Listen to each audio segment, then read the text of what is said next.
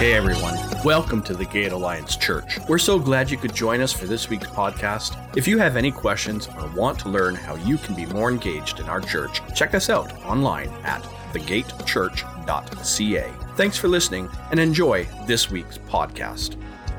Morning we're going to end this series on um, reset. We're going to talk about refocus. We're going to talk about a lot of what Paul, God inspired Paul to say in the Bible. When you think of the Apostle Paul, what do you think of? What comes to mind to you? Traveling evangelist, good one. Anybody else? What else? Servant? A bold. I like that. He was a bold one. Yeah. He was redeemed. He was. He was lost and now he is found. He's been redeemed. A leader. Yeah. He was the, like you said, the evangelist, the bold leader, redeemed. He planted churches. He was a great missionary. God used him uh, to write a lot of his New Testament. I think only Luke wrote more than, than what Paul did. There's Ephesians and Corinthians and Philippians and Galatians and, and it goes on and on. God used him. And yet I love the fact that we might look at Paul go, oh man, he's in a different league. He's like this super Bible character. But then Paul gives us this confession. We're just so honest and so transparent. I love it because it realizes that he's not as different than I am. And this is what he says in uh, Romans 7, 15 to 17. I don't really understand myself. Anybody been there? It's just me. You'll leave me hanging here? For I want to do what is right, but I don't do it. Instead, I do what I hate, but I know that I'm doing what I, but I know what I'm doing is wrong. This shows that I agree with what the law or the commands, the word of God is good. I'm not doing, I, I'm not the one doing wrong. It is sin living in me that does it. So Paul says the fact that I know what I'm doing is wrong means I know what is right because God's word is there. I understand it. So why do I do what is wrong? So when I allow sin to live in me. And today we're going to talk about temptation to sin, how to overcome it. Because you faced it this week. You might have already faced it today. In your notes, it says temptation comes as a trial where man has a free choice of being faithful or unfaithful to God. See, temptation in of itself is not a sin.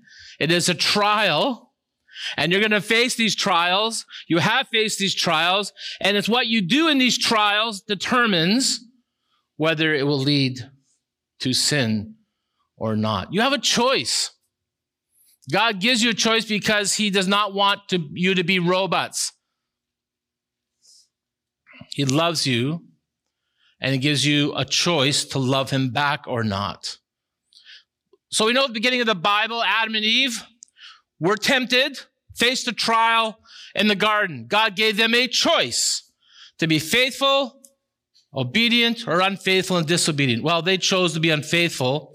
They diso- disobeyed God, and we're still dealing with the devastating consequences of that choice today. I don't think many people realize what, what this first sin brought into our world. They see it, they don't know where it came from. When sin entered our world, it brought death. There was not death before that. It brought sickness. There was never sickness until then. It even brought natural disasters. The earth was cursed. And that's why I often refer to this place, you'll hear me say, this broken world. Because God did not create it to be this way. We broke it. We caused it through our sin. That was Adam and Eve. On the other hand, Jesus was tempted in the wilderness. Did he sin? No, he remained faithful, which brings us another set of consequences, beautiful consequences. That is the cross and the resurrection of Jesus Christ and gives us real hope now that we know we can be saved and we don't have to die in forever death but no everlasting life with him if we choose it. So, where Adam and Eve disobeyed, their disobedience led us to death. Jesus' obedience leads to everlasting life if we choose it. So my goal today in this final message in this reset series is to help us know how to overcome temptation. How can we reset every day, every moment to overcome temptation? And the first thing you need to know about overcoming temptation is this truth. Every temptation is a lie. That's so easy to remember. When you're being tempted, Just know this up front it's a lie. Temptation is a lie which will try to convince you there's a more satisfying way to live your life than God has directed you to live that life. Our enemy, the devil, will try to convince you that you'll be happier, you'll be better off you, if you commit this act of sin. But sin never works out this way. It never has, it never will. I think some time ago I told you about the first time I went when I moved out to British Columbia, went into Vancouver. Some people in the church took me down to that poor very part of Vancouver called East Hastings. Horrible place. And I, for the first time ever, I saw people, you know, on the streets, living on the streets, openly, you know, taking drugs, doing drugs, and they were miserable. What a miserable life. And I thought to myself, they didn't plan to end up there. At some point in their life, they believe the lie that if I take this drug, if I numb the pain of what I'm feeling, it will, it will, life will be better. And they believed the lie and they took the drug, and life got much, much worse as they became addicted to it. And I see sin like that. It's like an illicit drug. We indulge it to numb some sort of pain. And like any drug, very quickly, it gives you a temporary relief. But it always disappoints you greatly. There's a crash. And more than that, sin hurts. It damages. It destroys. It robs you of life. It takes away your joy and your peace. And yet for uh, this brief moment of relief, people will sacrifice those long-term consequences of wholeness and peace and joy for this very small window of relief. Peter read for us just a moment ago the account of those people whom God had saved out of Egypt. They're captive in Egypt and is leading, God's leading them to freedom through the promised land. And God delivered them from their enemies at the Red Sea, we had mentioned. He parted the Red Sea. Israel, the Jews, Jewish people got to go through safely, and his enemies, enemies chased them. The sea fell in and destroyed them. So God delivered them. God guided them. By day, there's a pillar of fire, or a cloud. By night, a pillar of fire. So they always knew where to go. They never had to guess. In daytime or night, God was guiding them. And God provided them in the wilderness with food and water. God delivered them. God guided them. God provided them. And yet still, although all the people received that spiritual food, that physical food, that deliverance, that guidance, we just read 23,000 of them died that day and were lost forever. Why? They were tempted to sin. It said they craved evil things. They believed the lie that life without God would be better and they sinned. They gave, it said they gave their worship to other things besides God. We can still do that. They, they celebrated in the way pagans would celebrate. We can still do that. They feasted and drank in excess. They practiced sexual immorality. These are things we can still do and tempted to do. And at the moment, it might have seemed like this is good, this is fun, this is enjoyable, but it was a lie. It was short lived. And for, by choosing sin, they chose to separate themselves for God, from God, and not just for that moment, but forever. They were lost. 23,000 one day. Boom.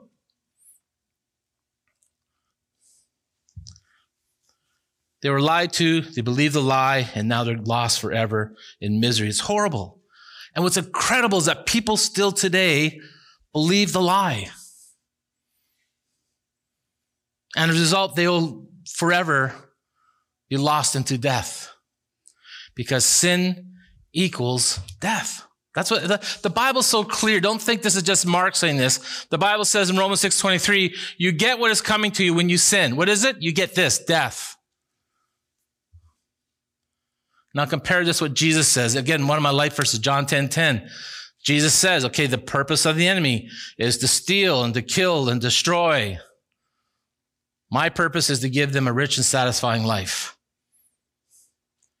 Consider these words of Jesus. Then Jesus said, come to me. What's amazing, uh, Dave read this. David read this very scripture today. So when I, when that happens, the world says that's consequence. I say, no, that's God trying to get a message across to someone here today. Jesus said, come to me, all of you who are weary and carry a heavy burden, and I will give you what? Rest. Rest. Jesus recognized how living in this broken world gives us cause to be weary.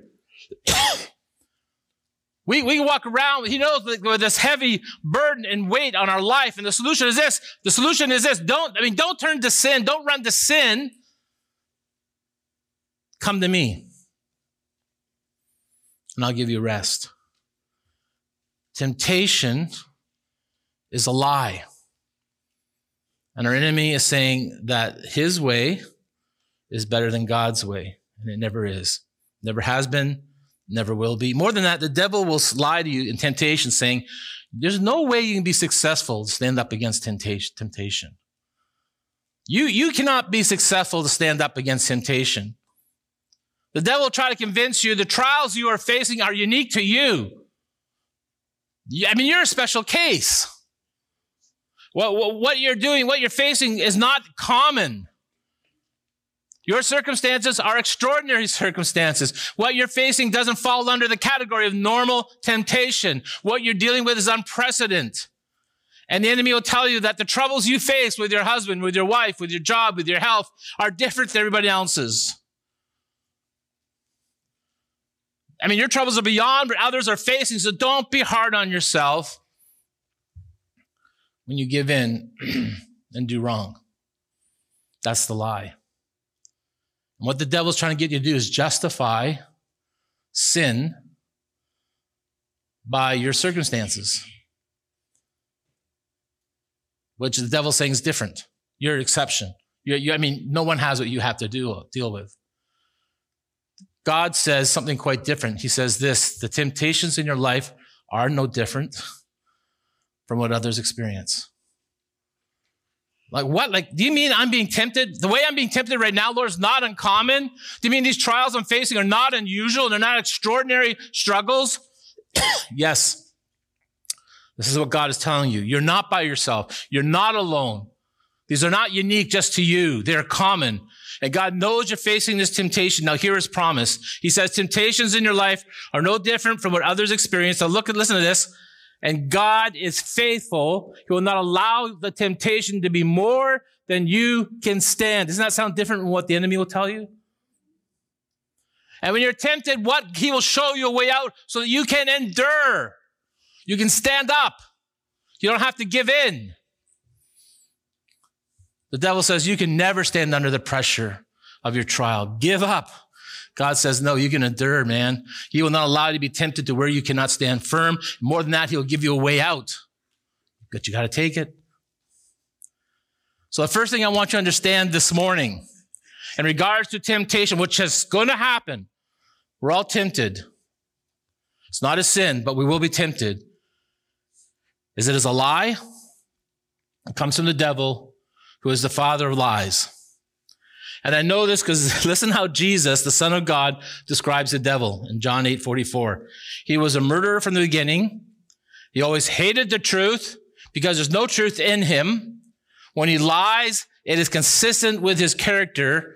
He is a liar and the father of lies. Do you see a recurring theme there? He hates the truth. There's no truth in him. he lies. What's consistent with his character? He is a liar. More than that, he's the father of lies. You don't want to base your life on a lie.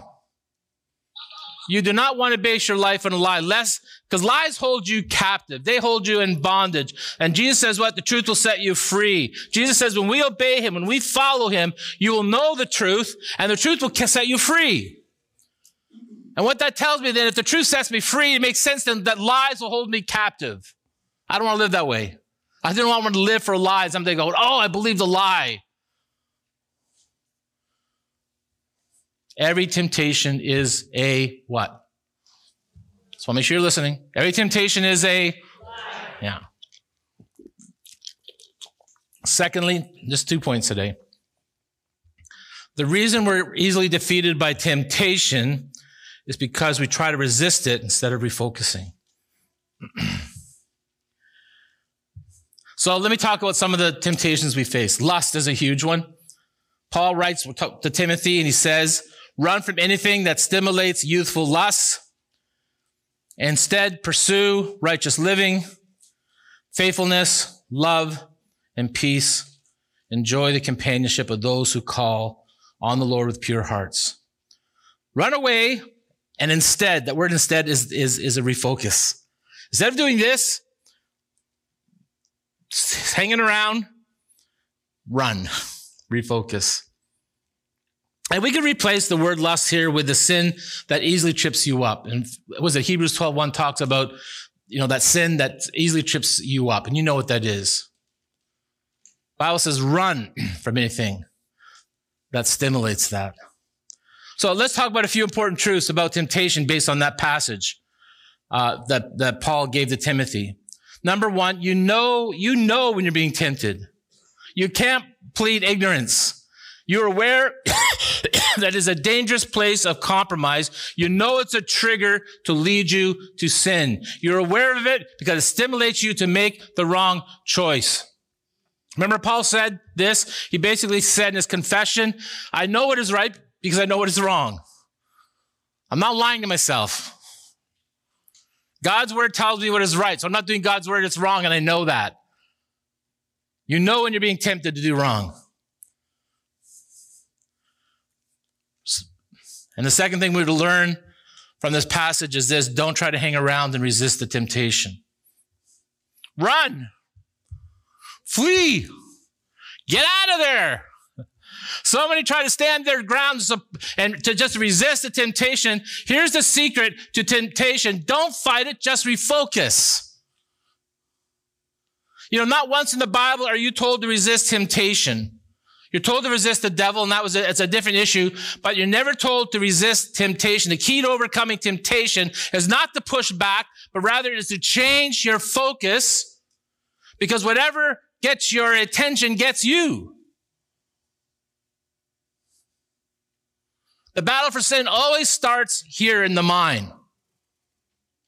What you're focusing on, what gets your attention. And remember, we went back to that message in the series called The Power of Rethink where we spoke about the head, the heart, and the hands. That's where we saw that what I think about, what gets my attention, what I focus on, influences how I feel.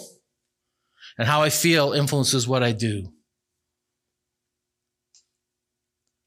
What I do, whether it's good or bad, sinful or loving, always begins with what I think in my head, what I give my attention to. For example, remember we said if I chose to be angry, allow angry thoughts in my mind, I'm going to feel angry. And if I feel angry, I'm going to act angrily. If I give to a cause or a person compassionately, if I can give to them compassionately, it's because I feel compassion for them. If I feel compassion for them, because I'm thinking compassionately towards them in their plight. So what I think affects how I feel, which affects what I do. What one allows here in the head affects what's happening here in the heart, which will translate into what we do with our hands. Head, heart, hands. That's the good news is this. You can control what you think about.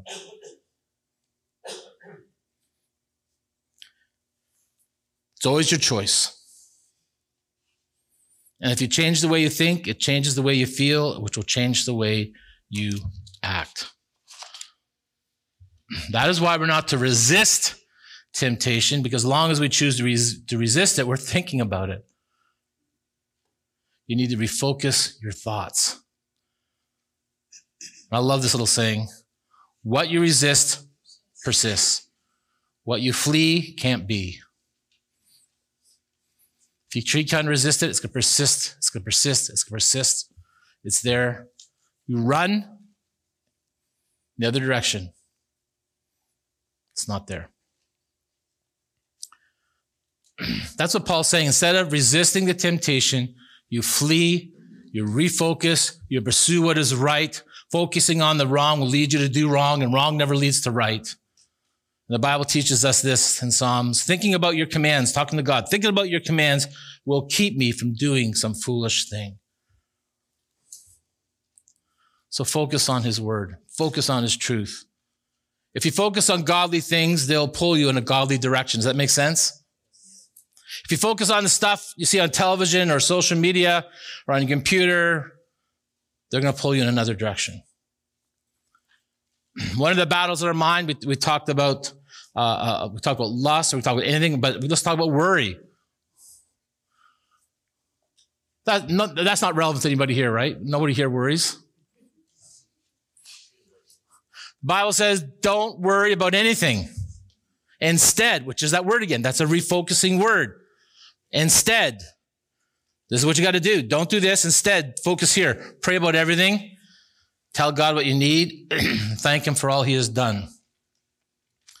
It's Apostle Paul again. And if there ever was a person who had reason to worry, it was Paul. He was living in a nation occupied by a foreign army, ruled by corrupt leaders. He was writing this from prison, where he's being treated, held as a result of false accusations. He's separated from those he loves. His motives are being challenged by those who's even trying to help. There ever is a person who, based on their circumstances, had reason to be anxious, it would be Paul. But the Bible is telling us here there's nothing that should cause a child of God to worry. And it's really tough, but it's true to understand when you worry, you, when you're tempted to worry, you are being tempted not to trust God's provision and plan for your life. As long as you focus and give attention to the, to the things which say, worry, worry, be anxious, be anxious, you will worry and be anxious. But when you refocus your attention upon God, you discover there's nothing. There's no crisis so troubling that God cannot bring peace in the midst of it. That takes trust and faith, doesn't it? That does not mean God always takes away the problems which you would want to worry about. But it says God will hold you up. He will carry the load. We heard again, David read this, uh, our elder David, and we read it in the, the sermon, come to me, Jesus says, come to me. That's a refocus. Come to me, all of you who are weary and carrying heavy burdens, and I will give you rest. He wants you to know rest. He would not say it if he didn't mean it. The Lord wants you to experience his peace which the Bible says is a peace that humans can't understand. They can't comprehend it. That doesn't make sense to them. And yet we have it in God. I'm going to close with this quote today. I love this from Henry Blackaby. He says, You'll never experience, fully understand, sorry, you'll never fully understand how God can give you peace in some of the situations you face. But you do not have to understand it in order to experience it.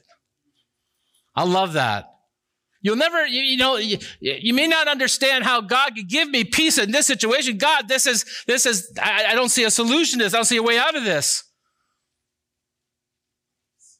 But you don't have to understand to experience what God's going to give you. God's word clearly teaches us how in trouble, like the sea billows roll into our life, we still can change the focus from the sea billows rolling to God. There's nothing you can face that's too difficult or troubling to him. There's nothing you can face that is too big for him. No matter what your circumstances are, turn from anxiety, focus on God, and his per- perfect peace will guard your heart. The reason why so many will have trouble overcome worry is to keep trying to resist it. And they need to refocus on God, his truth, and his promises. What I want to do today, I'm going to go back to something we've done before called Take Two.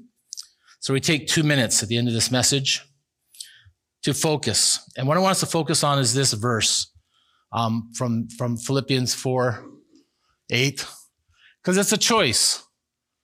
One final thing here's a choice refocus, fix your thoughts on what is true, what is honorable, what is right and pure and lovely and admirable. Think about these things that are excellent and worthy of praise. So what I want you to do today is not think about the temptation. We're not here to resist and say, think about this and fight against it. Let's instead refocus on God's word. And would you pick out in your life? I'm going to pick out a promise that God's given me this week. I'm going to focus on that today. I want you to fix your thoughts on what is true. What is true? that God says to you? What, what we said today, what you read in your word. What is honorable? What is right? Because when there's lies, we know the enemy's going to lie to you. So what is God telling you? What is right, actually? What is pure and lovely and admirable? Think about these things. Can we do that just for two minutes? Just, just focus, refocus your thoughts on these things. Let's take two minutes and do that. Thanks for listening to today's podcast. We make these messages available to give you a window into our church, but also an open gate for you to join in with our community. Our Sunday service is at 10 a.m., and we look forward to seeing you soon. And know that there is a place for you at the gate. Please remember to visit for more information about our church.